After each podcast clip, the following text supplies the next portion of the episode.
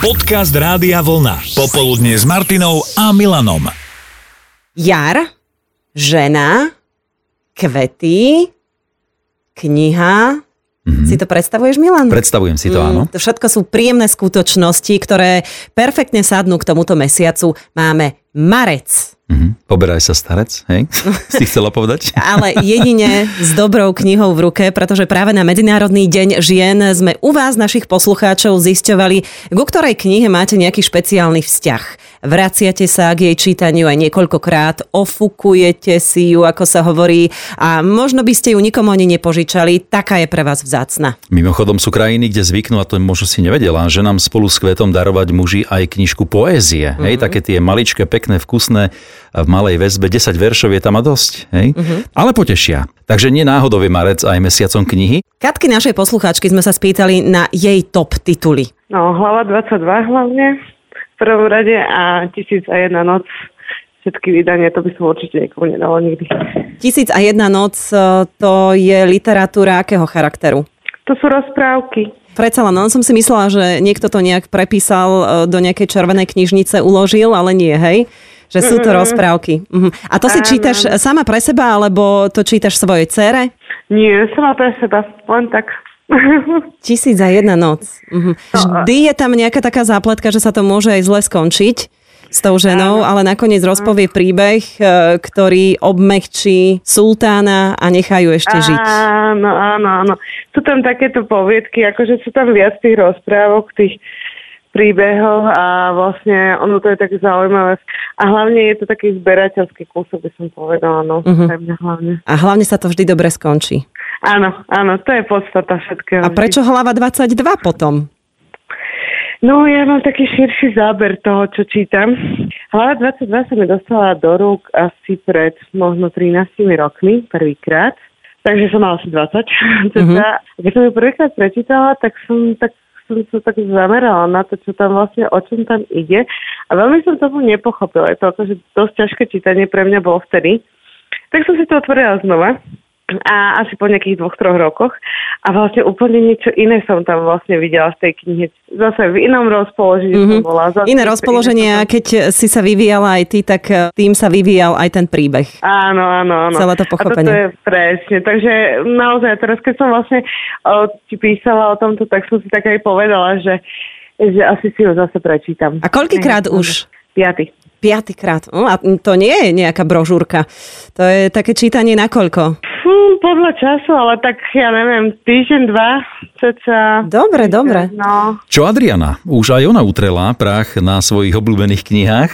Uh, áno, áno. A ja myslím, že som zaťažená na takéto knihy, ktoré x krát e, čítam, možno aj 5. 6. krát a to sú moje srdcovky mnohé. Tak na tie sa až tak nepráši potom, to vyberáš častejšie z poličky. áno, mám chuť, tak sa vraciam, ale asi, asi to je také chronické, že tie chronicky dobre sú chronicky často čítané. Robia to viacerí ľudia, robím to tak aj ja, hovorím si pri tom, že opakujem, hej, že si to tak akože pootváram, prečítam nejaké tie myšlienky. V tvojom prípade je takouto naj, naj, naj knižkou Anna Karenina. Áno, určite. Tolstoj, zo školy si pamätáme. Určite. Ale už nič viac by som o tom nevedel, hej. Teba čím zaujala? No vlastne takým, takým príbehom, takým tragickým príbehom ženy, takej tej veľkej lásky rozpoltenej, hej, ktorá, ktorá na jednej strane rozuma, na druhej strane srdce. Mm-hmm. Ale vždy hovorím krásne, áno, veľa prekladov som prečítala, veľa filmov som videla, ale, ale ruský originál je na nezaplatenie. Ja som ešte z tej generácie, ktorá mala... Že rozumieš po rusky. Mm-hmm je, áno, ťažko sa číta na prvý raz, ale, ale postupne akože prídeš do toho a krásne. Čiže u teba by sme našli niekoľko vydaní Anny Kareniny. Určite, určite. Aj teraz nová je veľmi, na ktorú mám záľusk, samozrejme. V krásnej väzbe.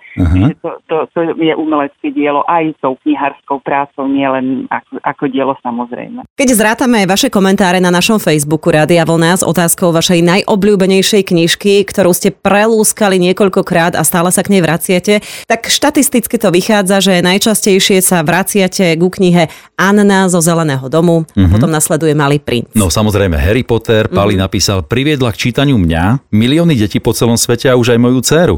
A nemusí to byť len beletria, čo vám prirástlo k srdcu. Števo ten spomína? Tisíc dobrých rád záhradkárom. V čom je iná? Lebo tak o záhradkároch sa toho napísalo Habakuk. Áno. V čom je toto iná, táto knižka, ako tie ostatné? Táto kniha podrobne opisuje, ako sa má starať sa záhradka o kvetinovú záhradku, o zelenú záhradku, o vínič, o ovocné stromy, sady a takto. Čiže úplne komplexný prehľad toho, čo potrebuješ, aby si bol dobrým áno. záhradkárom. Áno, áno, áno. A si vďaka tomu dobrým záhradkárom? Snažím sa byť, ale vždy sa učím niečím novým.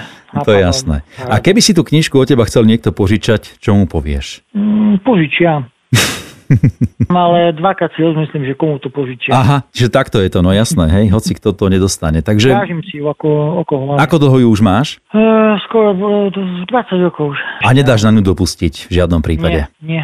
Niekedy je však ťažké vypichnúť iba jeden titul, keď ste vášnivý čitateľ, podobne ako Anka, mala ku knihám blízko už od malička. Ja som mala tú výhodu, že moja maminka mala veľmi bohatú knižnicu, takže vďaka tomu som sa dostala ku knihám a odjak živa som čítanie milovala.